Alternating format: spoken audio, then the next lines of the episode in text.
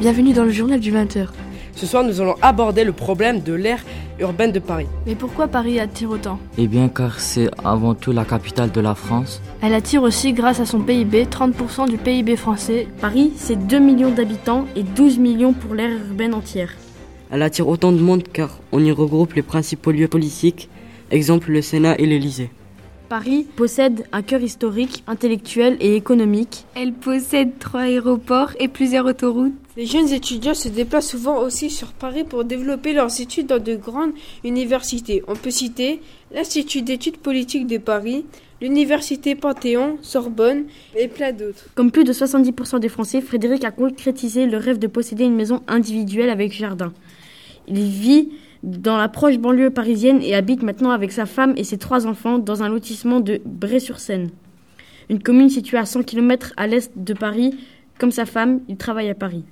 Je passe dans une journée quasiment 4 heures dans les transports. Le matin, je me réveille à 2h45 et je quitte la maison vers 4h05. Je fais les 25 km pour aller à la gare et prendre le train vers 4h45. J'arrive à Paris vers 7h10 et je commence mon boulot à 7h. Si je devais conclure tout ça, Paris attire beaucoup de monde grâce aux monuments historiques, au travail, la richesse de la ville, etc. Et c'est ce qu'on appelle la métropolisation.